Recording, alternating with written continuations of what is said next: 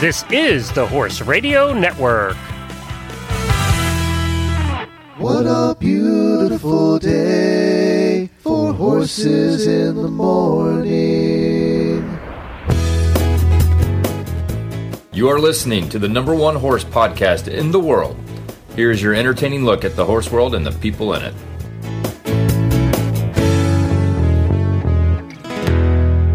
Well, good morning, everybody. I am Glenn the Geek in Ocala, Florida. And I'm Jamie Jennings, and I'm in a rainy Norman, Oklahoma. And you're listening to Horses in the Morning on the Horse Radio Network for May 24th, episode 2678, brought to you today by Kemin Equine. Good morning, horse people. I have good news and bad news for you on this Monday morning. First, the bad. It's Monday. But the good news is really good. Jamie and Glenn are here to guide you through another week filled with horse talk and a whole lot of fun. Welcome to Horses in the Morning. Well, good morning, everybody. Thank you for joining us this morning. I got some wild, new, very sad news actually from the weekend, and that is the World Championships in Endurance happened over the weekend, and a couple of, uh, last month in April, on April the 13th, during our endurance episode with Karen, we had Holly Corcoran on, who was going from the United States.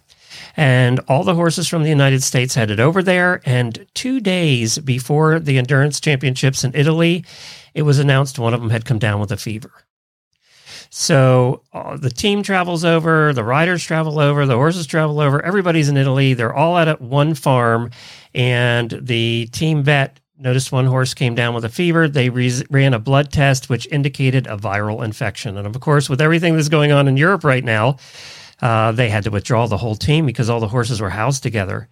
They even had to track down where the riders went, where they around other horses from other teams, and apparently the farm they were stabled at was off property, so they weren't in touch with other horses and other team members from other teams. Mm-hmm. So mm-hmm. they were mm-hmm. able to continue with the competition, but the United States had to pull out two days ahead. How heartbreaking would that be? Oh my gosh, I can't even imagine how heartbreaking that is for all the people involved. Now, what was the virus? Do we know? It Did any other horses get it? It didn't say. I don't have that information. Uh, all I had was the information right before they pulled out. Uh, so I'm sure we'll hear more, and Karen will Karen will let us know what's going on. But yeah, I mean, to uh, go through all that work and expense of tra- flying those horses over there to Italy, you know, just everything. I just can't imagine the heartbreak. And I feel very bad for all of them. And I know Holly was so looking forward to going. She was so excited about it. Well, hey, let's take advantage of it and go tour Italy since yeah. we're here. yeah, go do a riding tour or something. No, no, can't do that. Just uh, go eat a lot of pasta. Uh, so what happened over the weekend was the defending champions from Spain claimed the team gold once again, which they have for many many years. Spain just is really good at endurance. And then the UAE, United Arab Emirates, dominated the individual podium. So pretty much it ended up like it always ends up. Um, so that's what happened over the weekend in uh, Italy and the, the, World Championships of Endurance. That sucks. Well, that today, sucks. Well, today we have Glenn or Greg Neri, who's here to tell us about his book he wrote called Ghetto Cowboy. And I know some of you have posted that you've watched the movie that's now on Netflix that the book was made from. It's called Concrete Cowboy. And that's now out on Netflix. And we're going to talk to him a little bit about that. Also, Idris I, Elba. Oh, yes. He's anybody needs character. any more reason to watch it. He's one of the main characters in that movie. I watched the trailer. It looked really good. And uh, I'm going to give you an overview, start giving you an overview of what the 2021 HRN Roadshow is going to look like. We have our our path, our route marked down now. So I, I have had people asking, where are you going to be? Are we going to do meetups? So I'll go over that more extensively today. Uh, and then Deanne from Horse Nation is going to stop by with some fun articles as well. I can also give you a movie review, Glenn, on Dream Horse. Oh, you went to see it in the theater? No. Oh. Um, Joy and I are having Dream uh, the Dream Horse producers on Retired Racehorse Radio, and so they sent us oh. the link to view it, and so I got to watch it ahead. Oh, I got to hear! Like I got to hear preview. I got to hear this because we didn't get a chance to see it over the weekend, so I got to hear this. We talked about it on Friday. All right, good. I'm excited.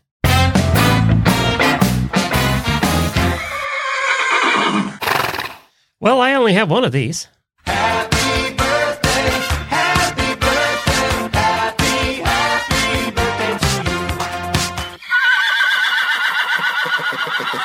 We have no auditor birthdays today, but I do have one birthday, and that's Michelle Cunningham. She is our travel agent for the Horse Lovers Cruise, and she wanted me to remind everybody if you're planning on going, and I know we have a couple more booking this week because they let me know, get your reservations in by May 31st, and she's going to do a drawing on May 31st to for a, a Royal Caribbean swag bag. Royal Caribbean has donated a swag bag full of t-shirts and hats and all kinds of other stuff.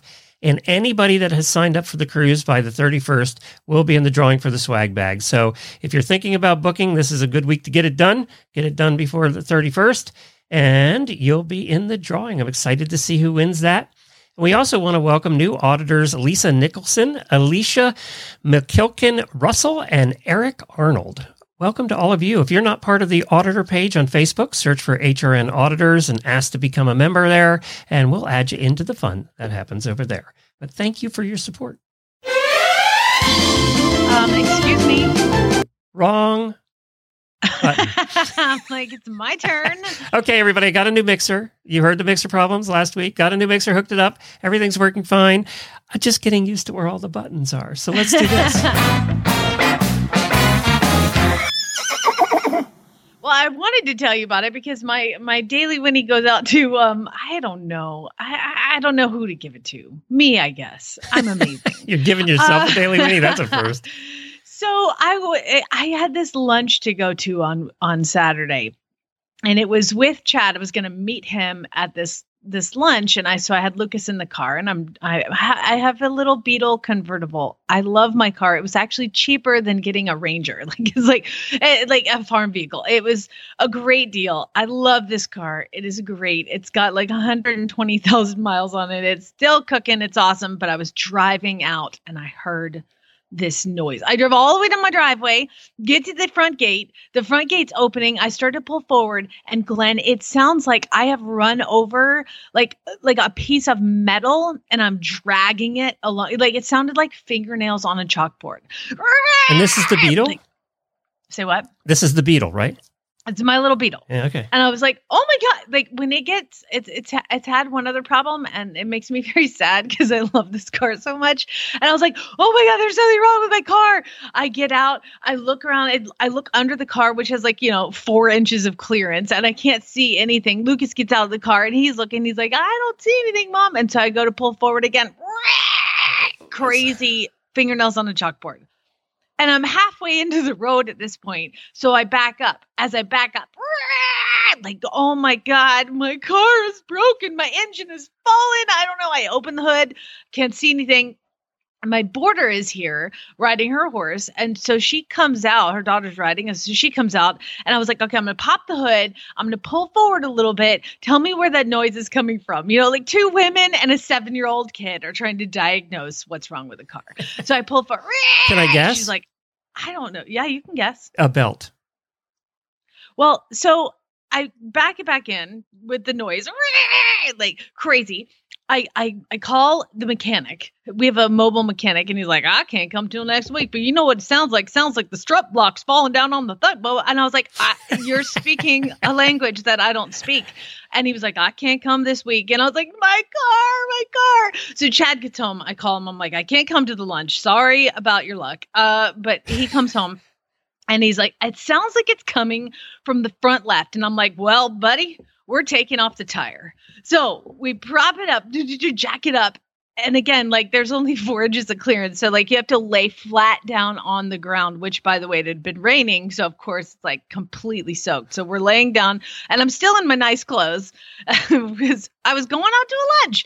I take we take the tire off and I don't see anything there's there's nothing hanging down there's nothing anything well i lean over and i'm like wait a second what is that a tiny pebble the size of the top of a of a like a pin like a tiny little rock has got stuck between the rotor and like the oh, wheels. oh, wheel So, when you put the brakes on, I know.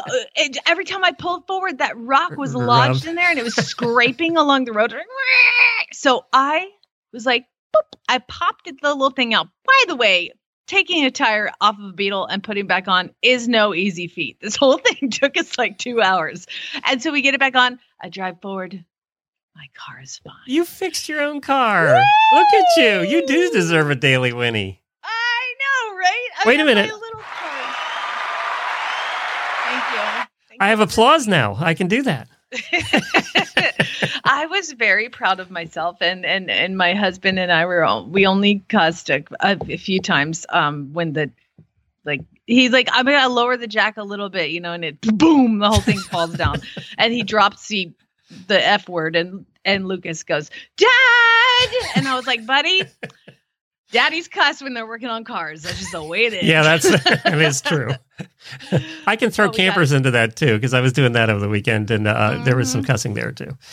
I can Mhm. I can add that. Well, uh, congratulations! You saved yourself about five hundred dollars for him to come out and tell you you had That's a pebble in your. Chad Chad goes. Just say five hundred bucks. Because whenever they come out, it's five hundred bucks. I don't care what they fix.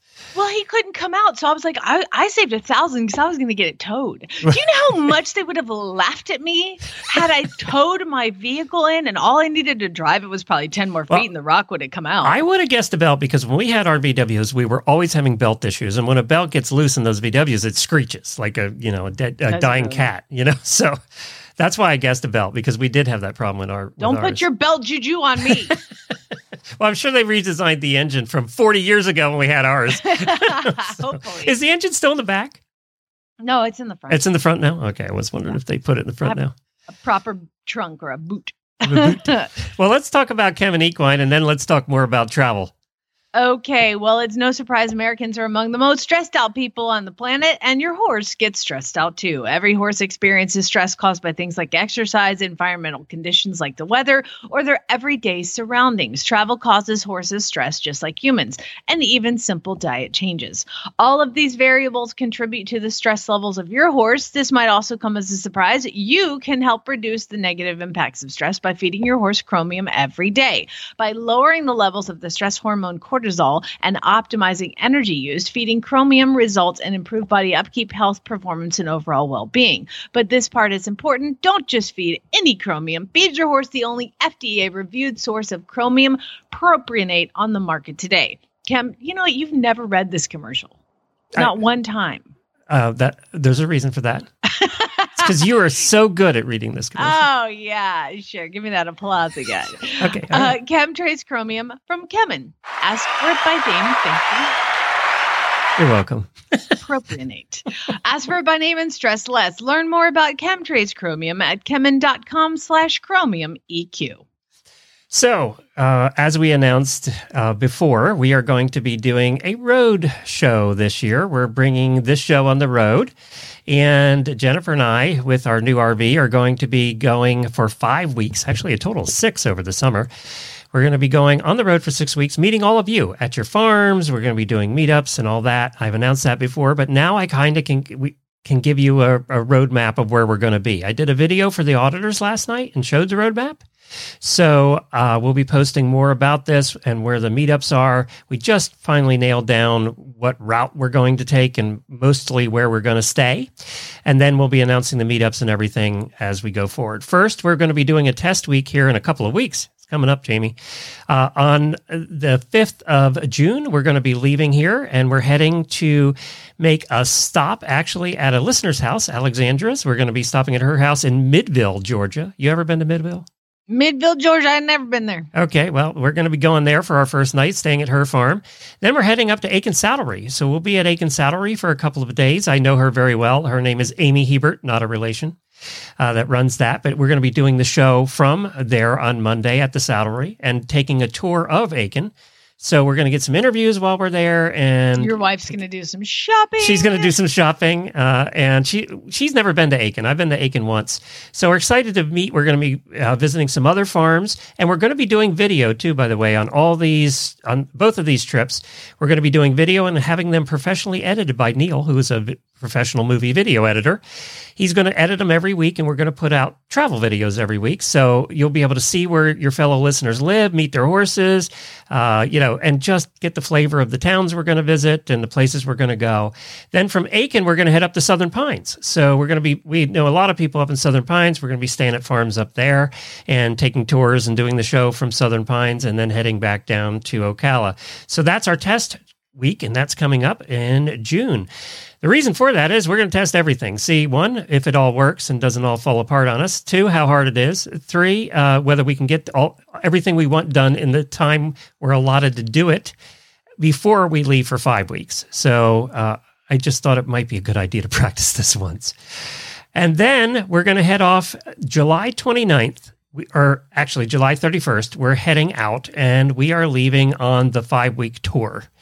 And we have a lot of things planned, but I'm just going to kind of give you the states we're hitting so that if you're anywhere around those, you're going to know there's going to be a meetup that's going to happen during the month of August on the route. And we'll announce those exact meetups so that you can come and visit. A lot of people have expressed interest in this. So we're going to head to Alabama. We're staying at two different farms in Alabama that are listener farms that we're going to ride, or I, one of them's doing a trail ride, and uh, the other is a mini farm. So that should be fun. And then we're going to head up to uh, Lisa's Colby's Army in Ashland City, Tennessee, which is near Nashville. And that's also where Templeton Thompson lives. And we're going to do a live concert. So we're going to do an in-person concert, and from what Lisa said, there might be a celebrity or two coming out of Nashville to play as well, because she knows people. So this will be a concert that you can come down to if you're from Kentucky or Tennessee or anywhere around there, Alabama. Come on up and sit in on the concert. It's a fundraiser for Colby's Army, which is her therapeutic riding program. And Lisa, of course, co-hosts this show, Lisa Wysocki, every once in a while. So that concert will also be broadcast live. So we'll be putting that out on all our Facebook pages so you can join us at home and join us in on the concert with Templeton and a couple other musicians out of Nashville singing horsey songs. And then we're heading to Lexington. We'll be spending four days in Lexington, visiting uh, Reese, Koffler Stanfield, and of course, we'll be doing the show from from Kentucky Performance Products. Uh, they are up there as well, and we'll be visiting Karen up there. And we will definitely have a meetup most of these meetups we're talking about, we're going to try and do as outdoor picnics. Uh, where we'll get some food and we'll just meet outdoors at a farm or at a location and have the meetups outdoors. We'll probably be doing more of those than dinners, just in light of everything that's going on. And we're going to try and do most of the meetups we can at listener farms. They volunteered to do that, so that should be fun. Jamie will be in on the shows. We I just got the new mixer that's going to help us do this actually. But um, Jamie will be in on the show. She'll just be remote. And hopefully, Jamie, I, am going to get you these dates now that I have them firm. We're hoping that you can come in for the Lexington weekend uh, and, and join us that weekend. I'm hoping it's going to be awesome. And then we head up to Michigan. Marie, one of our auditors, has a campground reservation up there, and it is Wait, in yeah. Is this the big road trip or this is the this, test road? This trip? is the big one. We're on the big one now. Okay, because I'm like, uh, you can come to Oklahoma, but you can go to Michigan. Okay, fine. Well, whatever. because we're staying east of the Mississippi. You're west of the Mississippi. Next year is west of the Mississippi. Believe it or not, you when I started figuring out five weeks and uh, almost 2,000 miles, it takes five weeks to almost get 2,000 miles. Mm-hmm. So we're heading to Michigan. Then we're going to do a trail ride. Uh, that's going to be a get together trail ride. I think Joy's going to come down, and we have some people coming up from Kentucky and people from Michigan. And we're staying at a campground that's a horsey campground and can be trail riding out of there. So we'll get you the dates on that. That's in Grass Lake, Michigan. Uh, then we're heading to Frankie Lovato's house for a for a night, and we're going to see how he makes his equicizers. Going to do that. Uh, then we're heading through Ohio, so there'll be meetups in Ohio. We're heading into Western Pennsylvania. Going to be staying with Uncle Jimmy of Uncle Jimmy's Hanging Balls fame. And we're going to be doing a meetup in Western Pennsylvania because we have a lot of listeners in Western Pennsylvania. And we're also going to be staying with a listener by, uh, at uh, Hannah Reppert's place, which is in Mars, Pennsylvania. So we're going to have meetups there in Western Pennsylvania. Then we're going to be heading down to Maryland to Jacqueline Burke's. So we will be having a big meetup at Jacqueline Burke's farm. She's in Damascus, Maryland. So if you're in the Pennsylvania, Maryland, Northern Virginia area, that would be a good meetup to attend. Uh, and then we're going to be actually doing, we're going to be heading back. Get this. I found, I love this. You knew I grew up in Lancaster County, Pennsylvania. Well, we lived right out of Intercourse, Pennsylvania. I found a campground that is on an Amish farm in Intercourse, Pennsylvania.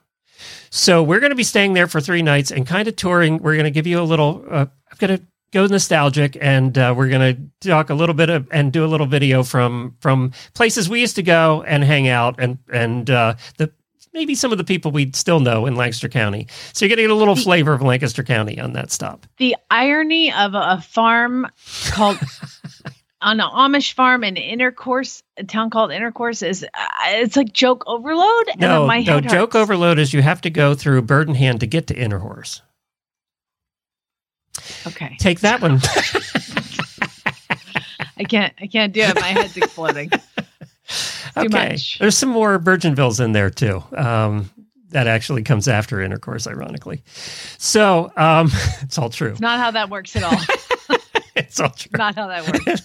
And then we're heading, we're actually going to be doing a wedding down in Chester, Pennsylvania. One of our nieces is getting married. So we're going to have a meetup down there. There's a bunch of people down in the Chester area. Oh, is everybody invited to the wedding? Sweet, free dinner. And then we're going to be stopping in, in Virginia. We're working out where we're stopping in Central Virginia. So we'll hopefully have a meetup there. Then we're going to be heading to North Carolina for a listener and uh, doing North Carolina people and then heading home. And that's five weeks. So Let me tell you, people, if y'all still like him after he camps in your yard, God love you. we'll find out how this is all going to go. We may not do this next year. We'll find out after this year. Maybe But- one and done. Yeah, we have uh, we bought a little bit more camera equipment so we can do nicer camera uh, stuff for the videos. And as I said, we have a professional editor, so it, they should be fun videos too. And I know you all are interested in where other people live and their horses, so we're excited about it. I just wanted to give everybody a rundown. So if you're in any of those around any of those states, we'll be getting more details about when exactly the meetups are, and we'd love to meet you all. And then Jamie, I will be emailing you right after the show today with the, those dates for Lexington. Mm-hmm. Yeah. Now that we have that nailed down, that was a little bit harder than we thought. You kind of have a lot to calculate and figure out, like how and far you this can go is in a day. not to be whatever, but if your car, your camper starts squeaking, check the tire. okay, good. now I know. now I know. But that's it. That's where we're at for that trip coming up. Um, and one other thing that before I go any further is I wanted to mention that tomorrow, as we mentioned last week, tomorrow is the first episode of Horse Illustrated here on Horses in the Morning. They're going to be here the fourth Tuesday of every month. Most of you know that fourth Tuesday's been empty for a couple months, but Horse Illustrated's new one starts tomorrow. And I can tell you, we already recorded it. We pre-recorded it, and it, we have some great guests. You're going to really like this episode. Did you know that there was like a huge Shauna Koresh uh, bio thing in this current month of Horse Illustrated? It was pretty cool. Yes, and also Jean Abernethy was in there too with Fergus fame. She was in it also. So yeah, it's like all our friends are in Horse Illustrated all of a sudden. We're so popular. Yeah, I'm excited about this tomorrow. I hope you all get to listen in, and then we'll, we'll have the sales episode later in the week too. We have a full week of programming here for you, so don't go anywhere. But in the meantime, we have to get to our first guest right after we hear about Wintec.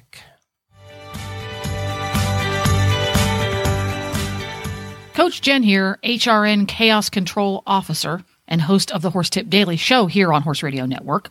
Longtime Horse Radio Network fans know that I'm a big fan of Wintec saddles. I've been riding in them for about 20 years now.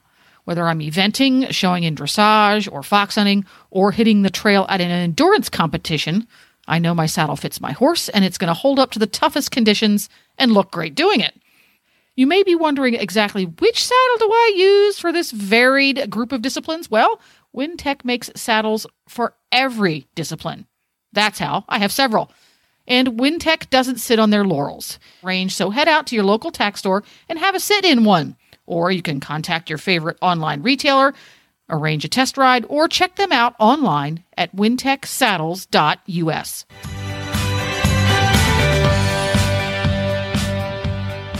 And while we're getting our first guest on, I did want to say I know a lot of you, especially in New England, were hoping that we would make it up that far. Jamie was hoping we would make it further west. The Texas people were hoping we would make it there. Uh, We just had to look. The, the route basically is what we could accomplish in five weeks without killing ourselves and traveling every day. So uh, I apologize if we're not getting your way. Hopefully, someday in the future we will. Next year, we definitely are going to Jamie's, even if we don't do a complete road trip. I'm going to show up at her house unexpected and stay for a week. Make sure you give me at least a heads up so I can pack my bags. And Okay, get out. good, good, good. okay, I'm back. Okay. Sorry. Ah, there you are. All right. Good. All right, here we go. In three, All right. two, one. Our first guest today was at a request of Smiko, who's one of our longtime listeners, and she had sent in a request because she had seen the movie uh, Concrete Cowboy and wanted us to get the author of the book, Ghetto Cowboy, on, and we have him here. We have Greg Neri here with us. Hi, Greg. Hi. Glad to be here. So glad to have you on the show today. I, you know, I saw but this must have just come out on Netflix. The movie must have just hit because I've seen a bunch of people posting about it. Yeah, it's been out about uh well, it came out Easter weekend and it turned out we were the number one Netflix movie on opening weekend. That's pretty cool. yeah.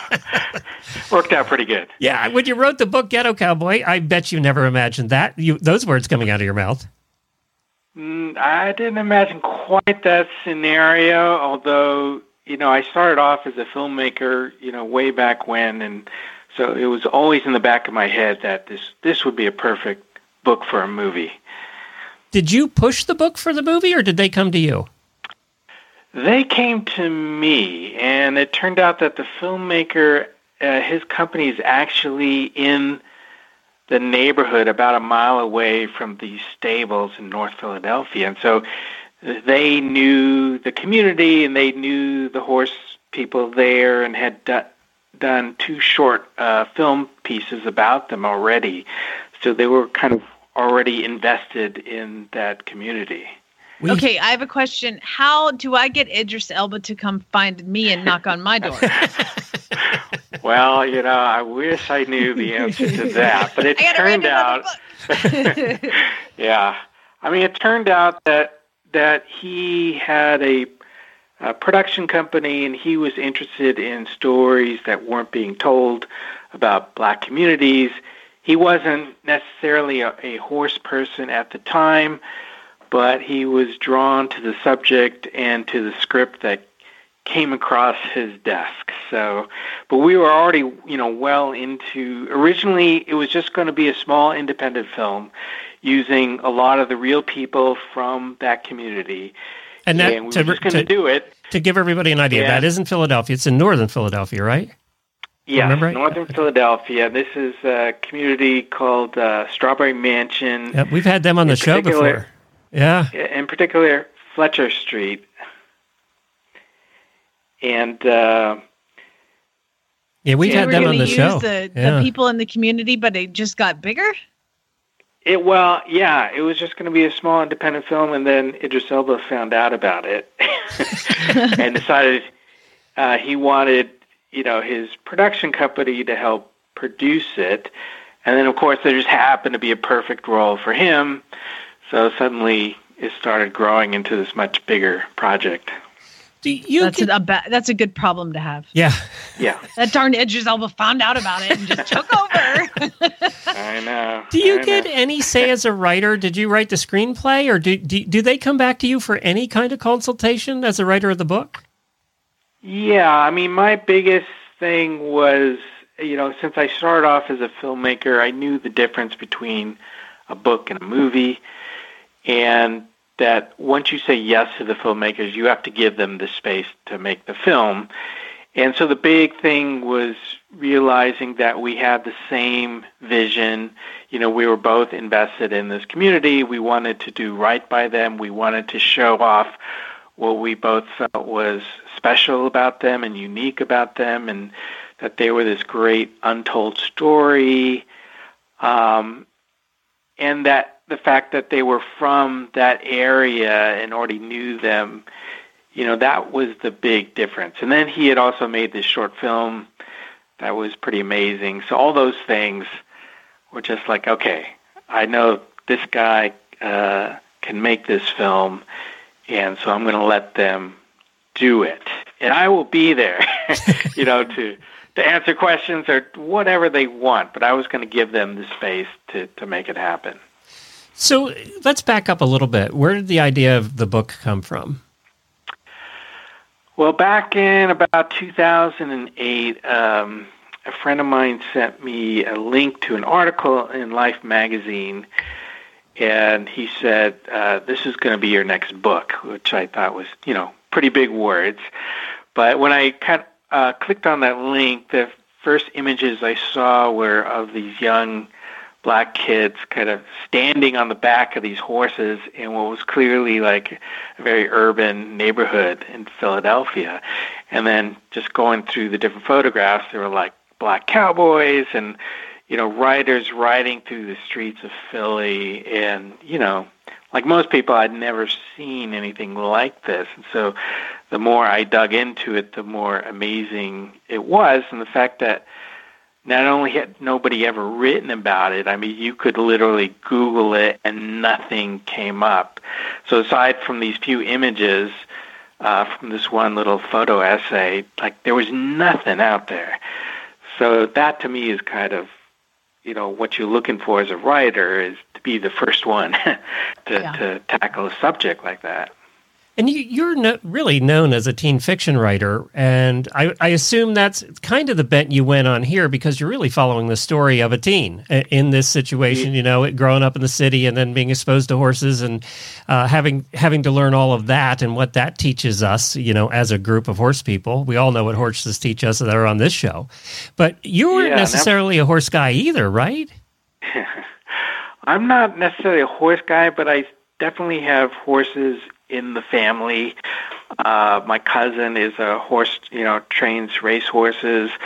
Uh, my niece, you know, is a is a horse performer. You know, she does all these uh, team drills on horses, and my uncle uh, trained and rose rode horses in the Rose Parade in California. Oh, wow. So it was, I guess, it was in the blood. I guess so. it's in there somewhere. so yeah. So uh, obviously, and as I said, this is about a teen growing up, and if you, you, the trailer's out there. By the way, the trailer's very good. I encourage everybody. I'll link to the trailer in our show notes. Go take a uh, look at the trailer, and then it is out on Netflix, so you can go just just go watch it yourself. Absolutely. But you've done a bunch of other books too, and uh, and incorporated some horses in those. Yes. Well, I did a book about my cousin Gail, who is the horse trainer. Is this She is had a a true very- story? This is The a true story. Grand the book Theft is called Horse. Yeah. Grand Theft Horse, and she, is a lifelong advocate for horses and kind of protector of horses, and of course, you know, if you know anything about the horse racing world, it's been particularly brutal to these animals, and she wanted to to approach it from a different way. Um, she ended up having to you know, steal this racehorse to save its life because it was literally being raced to death. And if it was going to run one more race, it would have uh, easily broken its leg and had have to be put down.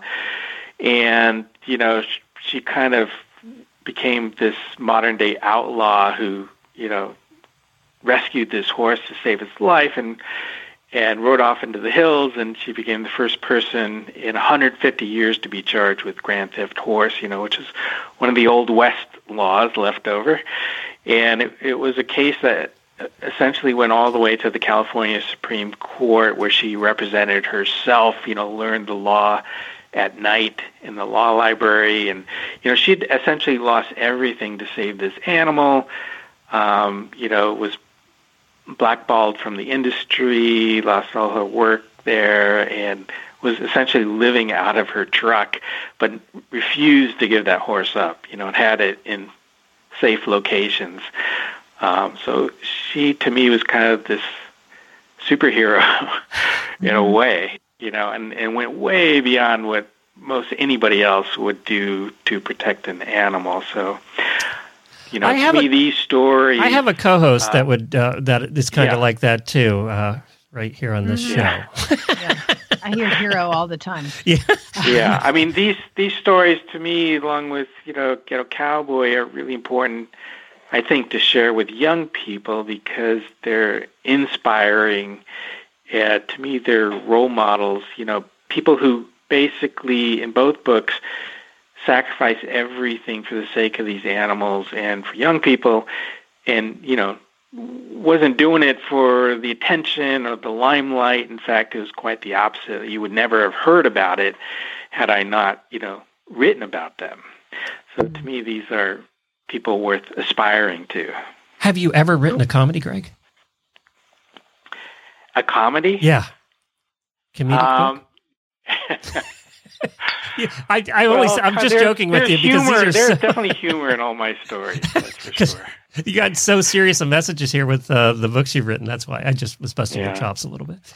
I just find it fascinating that Grand, Th- like when I was reading a little bit about Grand Theft Horse, I was researching some of your books. Like I never would have imagined that was a true story because it is a story. And to me, reading it now that I know it's true, that's your next dang movie. Come on. I know exactly. That's what I'm saying. Idris, I mean, it's the We need kind to of have another movie had over I here. written both of these books as pure fiction, my editor would have turned them down because they would be totally unbelievable. It's like who would believe this stuff?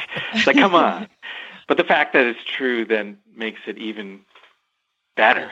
and so they can get. Grand uh, Grand Theft Horse at, at uh, on Amazon too right now, right? They can get oh, absolutely, Yeah, okay. absolutely. Yep. Get all these, So- all these books. Something else I wanted to talk to you about that I saw in your bio kind of caught my attention. I don't know if this is still true or not, but uh, you live in Florida, not too far. Actually, we live in Ocala, so we're not too far apart. But Okay. um, you were co-chair of the Antarctic Artists and Writers Collective. Um, Yes. That's a long way from Florida. It is. I um, got a grant from the National Science Foundation to do a project down there. So it's, you know, all these stories are things that are kind of kind of forced me out of my comfort zone uh, into worlds that I probably would not have imagined being a part of. Uh, and so that's become kind of my specialty is to you know, discover these worlds uh, that I really knew nothing about and to kind of do a deep dive into them so I can share them with young people. I assume you went to Antarctica. I'm assuming. I absolutely did. I spent two months there. And okay, we have to hear a little uh, about that. I survived. um, there were, were actually uh, horses in Antarctica back, you know, in the age of the original explorers like Scott and Shackleton. They took these ponies, and like everything else they did, um, they were not ponies that were necessarily inclined to live in these kind of sub-zero temperatures. So, needless to say, they did not do well down there. How was your experience? Would you go back? Was it something you you want to do again? Oh, I mean, it changed my life. It's kind of like uh, one of these incredible, once in a lifetime uh, experiences, you know. And I would love to go back, um, but kind of the next next best thing was to form this collective with the other uh, grantees that have gotten this grant over the last 40 years, and kind of to create the community back here in the states you know, but essentially keep the stories of Antarctica alive and going.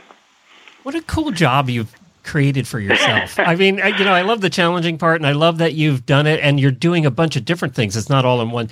A lot of writers get pegged into one place. Uh, and they Right. stay there. They stay in their comfort zone. They stay, you know, traveling down that lane and never, never veer lanes. And I love the fact that you, you're almost completely opposite of that. Yeah, my my brand has been like I'm. You can't pin me down. Like you, you'll never guess what my next project is going to be. Oh, now we have to ask. Are you going to tell us? Well, in this case, you might like one of the projects. I my next book that's coming out in the fall is actually a sequel to Ghetto Cowboy. But when I say sequel to Ghetto Cowboy, you probably imagine, you know, that world of Ghetto Cowboy, and it's just like more of the same. But in fact, um, when I was down there, I met a young man who was one of the cowboys in this neighborhood, and he was kind of doing double duty because he was also part of another barn that had the only African American polo team. So this story is kind of about the the polo world of these urban kids, you know, who went from being literally kind of the bad news bears to national champions. Um, so that was a whole nother horse story that uh, I didn't know about when I first started writing the original. Well, that's terrific. I, I this is all very exciting stuff. I we'll put links to everything, your website, uh, gregneri.com or, or, or gneri.com. Either one I think works. Uh, yeah, yeah, Yep. absolutely. And then we'll put links to the books and the movie over on Netflix. Go watch the trailer. Thank you for joining us this morning, and, and congratulations on, on this movie doing so well for Netflix. All right. Thank you. It's my pleasure. Thanks, Greg. Take care. All right. Bye. Thank you. What a fascinating guy. Yeah. I don't know if. I could spend two months in Antarctica, to be honest. that sounds cold. Like, did you spend the warm two months there, or were you like? I don't know that there is a warm place. I, I don't know that that happens in Antarctica. I'm not sure. Hey, Cavallo is the hoof boot that we use on my pony scooter and have since I've gotten him, which is almost nine years ago. Can you believe that? It's been almost nine years since we got Are scooter. you serious? Yes. Yes. Wow. He's, he's 13 or 12 or 13 now. So I, we got them soon after we started the show, I think. But I use the Trek boots. Now, Cavallo boots, uh, there are a bunch of different ones that you can get for your horse. There's the Sport and the Simple, and then they have uh, they have air, Transport Air, which are like Nikes for horses. Yes, they actually have Nikes for horses. Um, and we use the Trek boots, which are the ones that are great for anything from minis up to draft horses. They're very breathable, which is one of the things I like about them. And the other thing you used, you've used boots like this before. Some of the brands of boots tend to twist. So if the horse's foot is not just right in there, the boot will twist around and it ends up being sideways by the time you're getting any distance at all. Well, you don't have to worry about that with these. These really do fit. They fit very well. I don't have the twisting problem.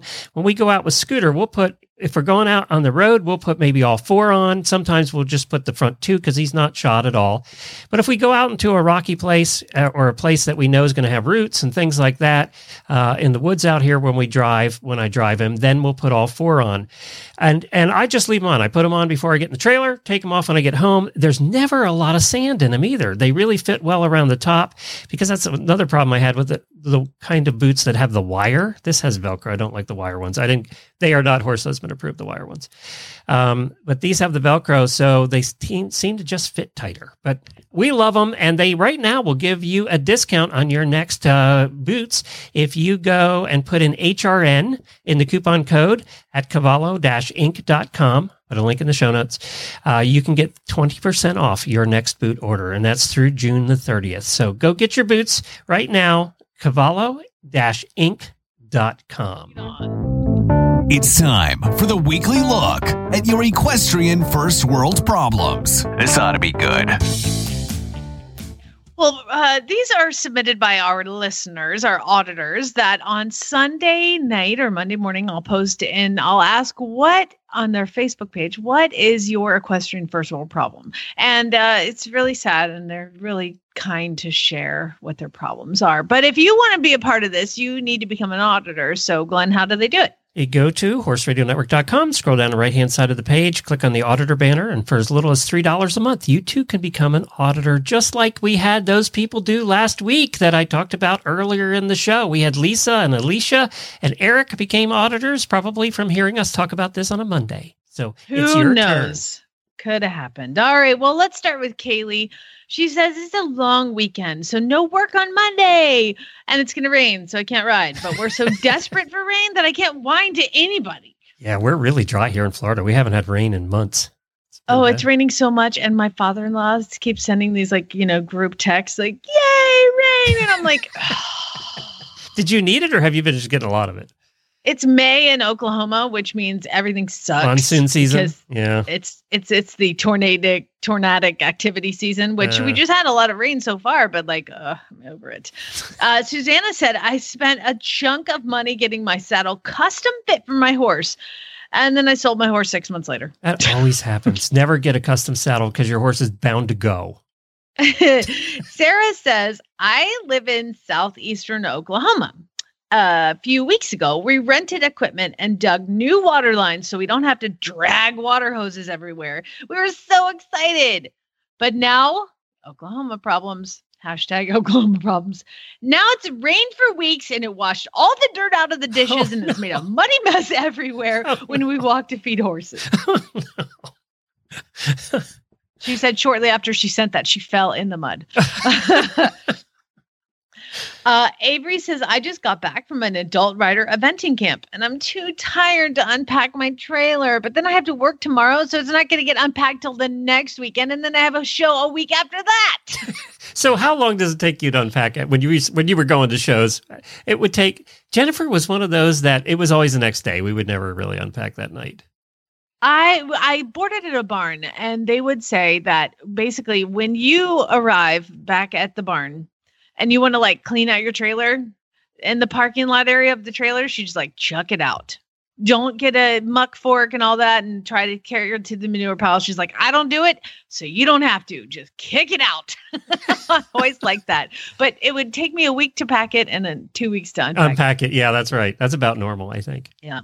Uh, Laura says, I went to an amazing connected riding clinic over the weekend and I want to do all those things with my horses, but I'm so tired. Laura has a big problem. I have too many chickens, so now I have to build a bigger chicken coop. what is this with the chicken people? They tend to c- collect. They do collect. How many are you up to now? About 50? It don't ask. That is rude to ask me that question. That's like asking me how many horses I have. I don't want to talk. All right, it's 50. Lisa said, "Let me just tell you that, What do you I do with all a- those eggs? dude. It's a first of all, it's an Easter egg hunt at my farm every day because they never lay them where they're supposed to. I have all of these like awesome places, little boxes for them to nesting boxes, and they're like, "Mm, you know what? You're gonna open up a bale of hay, and there's gonna be an egg in it." I have like it's becoming a problem. Like I have so many eggs everywhere. I find them. I'm like, I don't know when that. I don't know when that got there. I don't know if it's good or bad. And now I have these four ducks that are now laying eggs too, and those are giant and they're rock hard and they're disgusting. Are they? You can eat those though, right? Duck eggs? You can, yes. Um, I don't. I guess really you can like eat almost any kind of egg, right? Well, you, you, they're they're Chad says they're just eggier, Oh. but apparently they're really good to bake with because they make everything fluffy. Oh. You know what? Just not going to get involved. uh, but Lisa says I just bought a new to me saddle that is exactly the right fit for my horses, and it is like she goes on all the brands and stuff, and basically it's made by the same saddler that made her custom six thousand dollars saddle, and it's only fifteen hundred. Wow. But it's black and I really wanted brown. There's a first world problem. I, yeah, I got a saddle for like five fifty five hundred dollars less than it should be, and it's the wrong color. Um, Megan says when I carry three flakes of hay out for our three horses, I always get hay in my bra. We always come around to this about four times a year. The hay and the bra problem. The hay in the bra. Every Good summer we have this discussion. And you know what's really awesome is that I'll be down feeding and all that, and I'll come back up and I've been trying to make breakfast for my son and my husband, and I'm like making eggs or whatever, and I look down, and I just like I just pull my shirt up and reach on down, and they're like, "Seriously, did you not pull hay out while you're cooking?" uh, Missy says, "I just got a newer, nicer trailer." But I continue to use my old stock trailer because I don't want to get the new one dirty. I feel you. We we felt Uh, the same way when we got our RV. It's like, do we really? It's nice now. Once we Oh, sleep it's in it so once, it's going to be disgusting. gonna be gross. Uh, Adrian says my pastures are so girl. I have this problem. My pastures are so full of beautiful green grass, but my horses won't eat it because it's too tall, and now I have to brush hog it so they'll actually eat the dang thing. Yeah, I gotcha. Uh, Alex says I finally got pretty white back on track brushing boots for my boy for riding on the flat. But now I'm gonna have to hose them off after we ride, or they won't stay pretty. That's correct. Carrie says I have evening work meetings this week, which is in addition to working during the day, which means I'm not gonna have time to go on any trail rides, and the weather's gonna be perfect. Ugh. Laura says it has been super windy every day for weeks, and I can't even spread my arena dust control. Oh, There's an irony there. Colleen says, I haven't had enough time for work, writing, and household. I, I, am reading this one for you, Glenn, because Okay. I want you to know that there are some people out there that do this. Okay. Colleen, I think you're crazy, and I think you're probably alone, but your emojis said it all. Colleen says, I haven't had enough time for work, writing, and household chores last week. And with my only free time, it was during the absolute hottest point of the day. I actually chose to do household chores in my free What? time. And then she sent a lot of puke emojis. That's a first. That is a know, first from a horsewoman right there. Amazing. Did she clean her Faith? car too? Did you clean your car too? Let me know. No, th- let's not push it, Glenn. Good lord. We have time for one more. Oh no, but I have a couple more, so we're gonna go through a couple more real quick. Um, Faye says I scheduled a vet appointment for my two horses that have random lamenesses, and like they're both totally fine right now. uh, she also says that she received the amazing Wick Smart cooler from Horse Lovers as a prize for really bad ads, and it's so pretty. But it's too hot to put it on my horse for photos. Hashtag waiting for autumn. It'll be clean. See, won't you won't have to worry about it. It'll be clean in autumn. Uh, finally, Eileen says it is a beautiful day to ride, but we unloaded and stacked 100 bales of hay yesterday, and I'm just too sore. Sorry, you have like 100 bales of hay when Yeah, like it's probably going to be a shortage this year. So Yeah, exactly. And by the way, did you hear that? It's not sounding good for hay this year anywhere. No, Chad was like, "Can we start buying hay for next year?" I'm like, "It doesn't work like that." Yeah, that's the problem. is that apparently the Northwest is not getting rain, and it's just bad. Yeah. So yeah, well, let's end on that. Let's uh, get, move on on that happy note.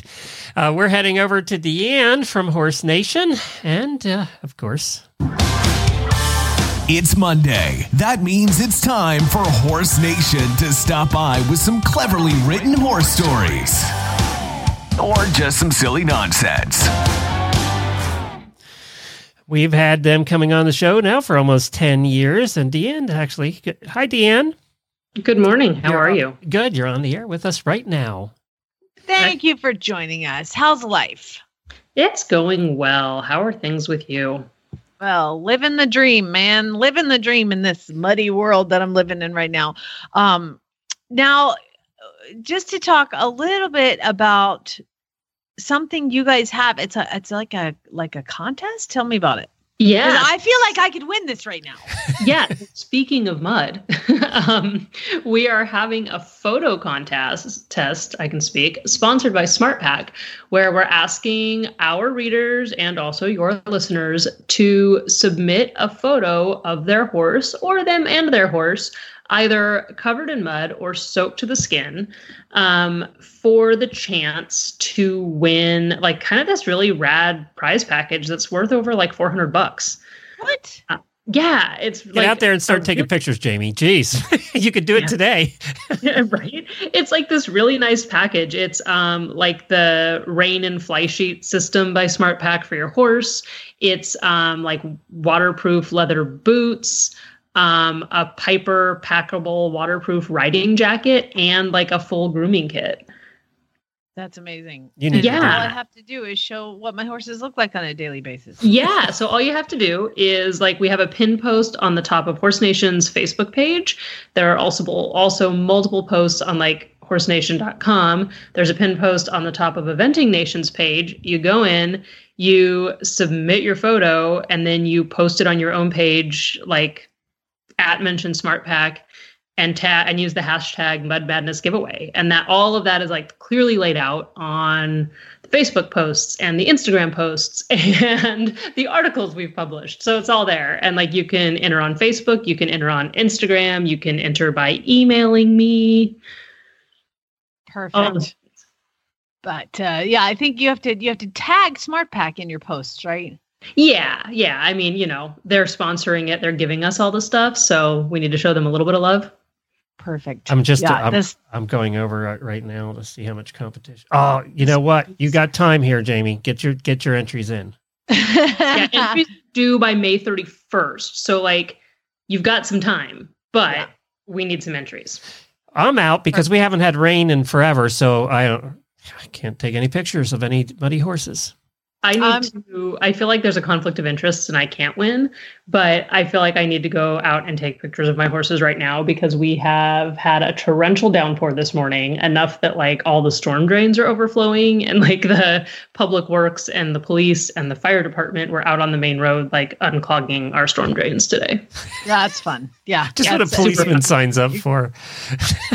You're getting exactly what I'm getting right now too. So yeah. So um now tell us uh, the Appalachian Trainer Face Off is coming up, and I do believe we've talked to somebody uh about that before. But tell us what you guys are involved in. Yeah, so right now as Horse Nation, we're just involved in like, you know, writing stories and publishing about it. Um, but, you know, what it is, is it's this 100 day training competition that's going to be held in like the middle of August in West Virginia. Um, it's run by the Heart of Phoenix, which is a rescue organization. And the whole goal is kind of like to raise awareness about horse adoption while at the same time providing a larger number of horses that might have otherwise been unadoptable with an education and placements in suitable homes. So the way it works is trainers are pre-approved. They have to go through an application process. They go and pick up their horses, which they did on May 11th. Um, they have 100 days to train them, and then they go to West Virginia to compete in the trainer face off. And at the end, the horses are then auctioned off to pre approved homes. Um, the trainers get half of the auction fee, and the other half goes to Heart of Phoenix to help benefit other horses. Um, and I think what's so cool about it is that you know, it's kind of like the Mustang makeovers and things like that. It's a great way to raise awareness. Um, and Heart of Phoenix kind of recognized that they're in one of the most economically disparaged areas in the country in Appalachia. And so you have these horses, some of which are feral and unhandled, some of which are handled but just come from bad situations, and this whole variety of horses that have somehow ended up in the hands of the rescues. Um, but they get trainers on board to provide them with a solid foundation and then place them in suitable homes. And yeah, it's it's a fantastic. I mean, that's what I'm doing here with educating these retired racehorses.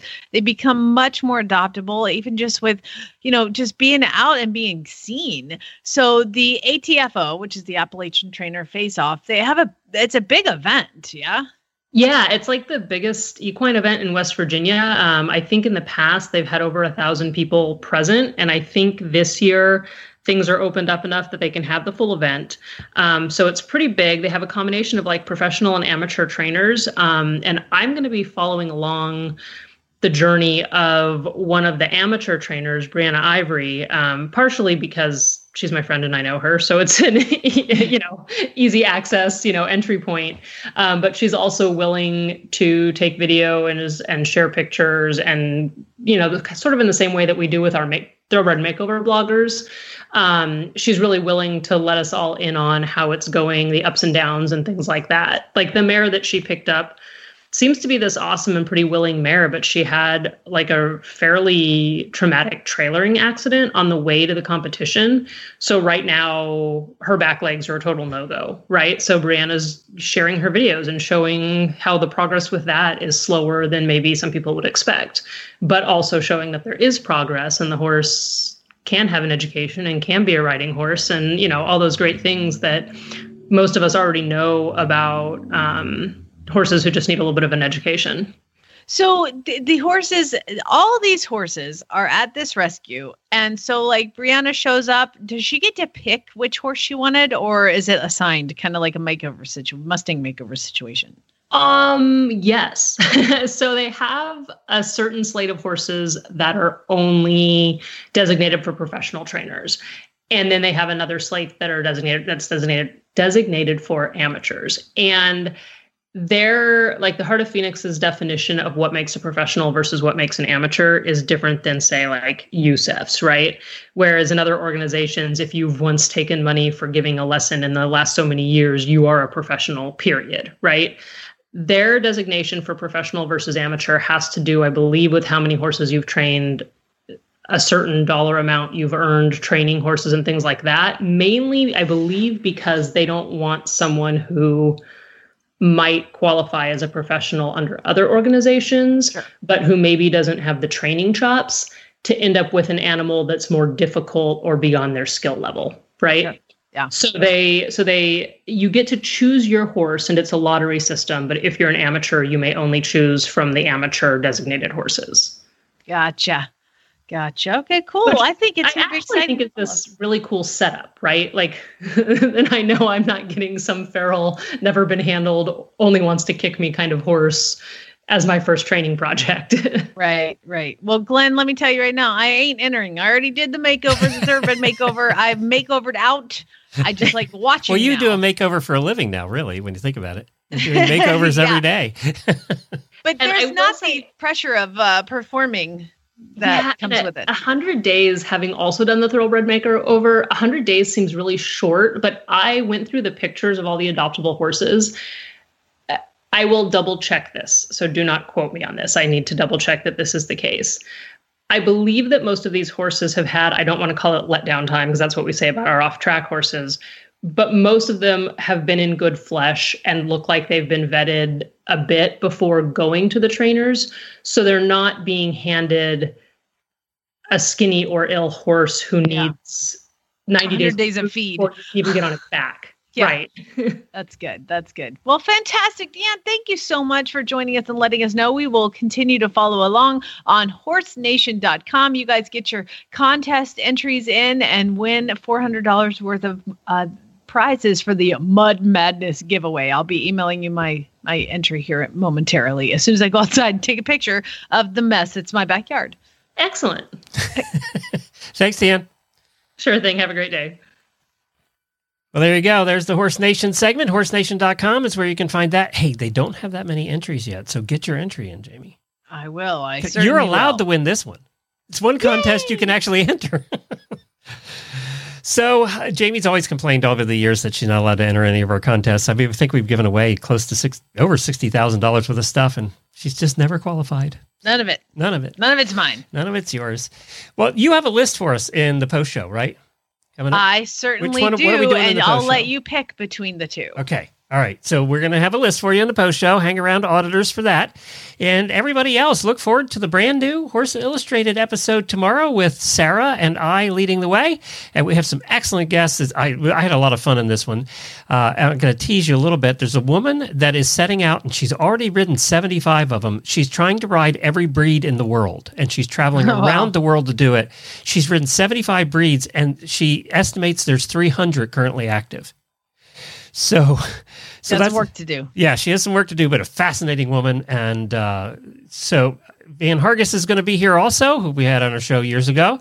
Uh, so just a lot of fun tomorrow on the show. We'll be back Wednesday with Jamie, and then of course sales episode on th- on Thursday, and really bad ads on Friday. Did, and I think my new mixer worked. My mic worked. You could hear me Most of the time. most of the time. So I think that's all we're going to get with you. I think that's all. that's all the Best better I it's can going to go. I do. Spade, neuter, and geld, everybody. Darn mute button.